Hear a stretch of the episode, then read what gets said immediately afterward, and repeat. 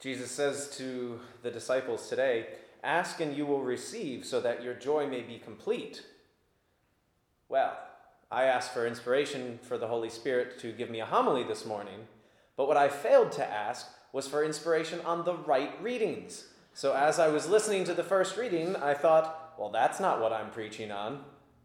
So, you're going to get a homily that might not have anything to do with the readings, but still you might be able to mine spiritual fruit from. Spiritual treasure. You don't find fruit in the earth. Never mind. So, um, I, I wanted to talk today about gossip um, and why it's so fun.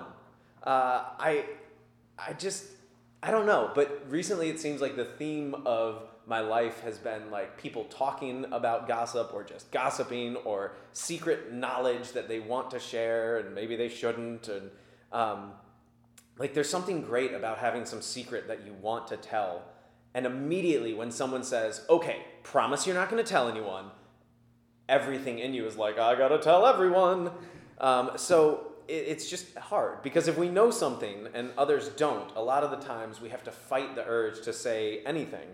And we can feel this tangible feeling inside of us, this feeling of unsettledness or, or a feeling that I'm, I'm going to not be okay unless I share this secret knowledge that I have with anybody.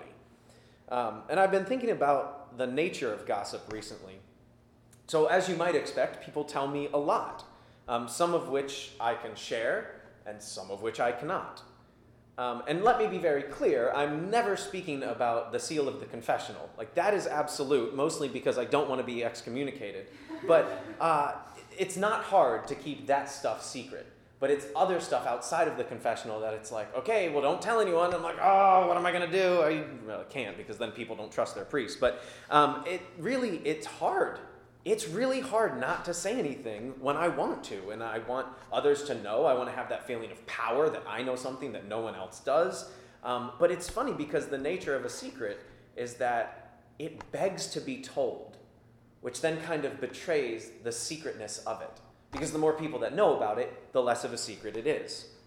Um, and so I was thinking about the nature of gossip and what makes it so universal, so fun so prevalent around the world that it easily crosses borders and cultures. Um, gossip is nothing more than words. And right now you're thinking, I know, Father, you're really bringing the rocket science today, but um, gossip is words. And the nature of words is that they are meant to be shared. Their telos is to be shared. I can have a, a thought, but I don't actually need words to process how I'm feeling or the emotions that I have. But in order for me to convey those emotions or those thoughts to anyone else, I must use f- some form of communication. And most readily, that's words. And then I remember that Jesus is the Word, the Word of God spoken by the Father once and for all.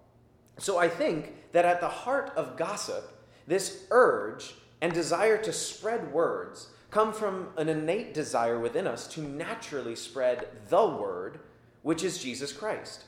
Because we are built to inherently want to spread the word. And so Satan attacks that and gets us to twist the words we say so that rather than bringing glory to God with our speech, we tear down and detract and allow that beautiful gift of communication to be used as a delivery device for death. Well, now here's where it's not going to make sense because we see that even the apostles weren't immune to, gossip.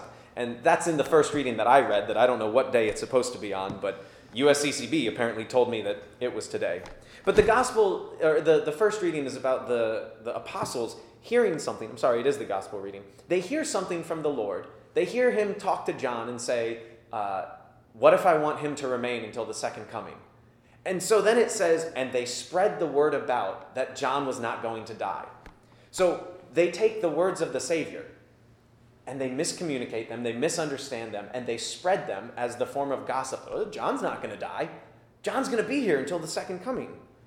Well, that's, that's not true. We know John died, and Jesus didn't come back before then. So, but even the apostles aren't immune to this, this desire to spread the word, and they spread it wrongly.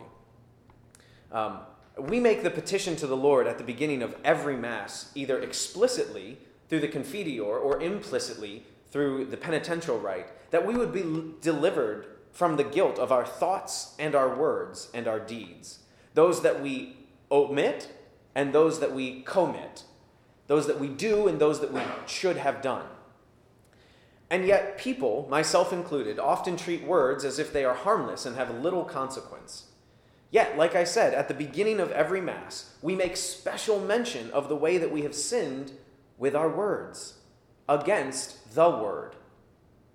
So may we all be convicted with a true sense of the weight of our speech to ourselves and to others, that we might be repentant, and from this day until our very last day, use our words to bring about the kingdom of God and so put into the grave the culture of death that we seem to find ourselves living in.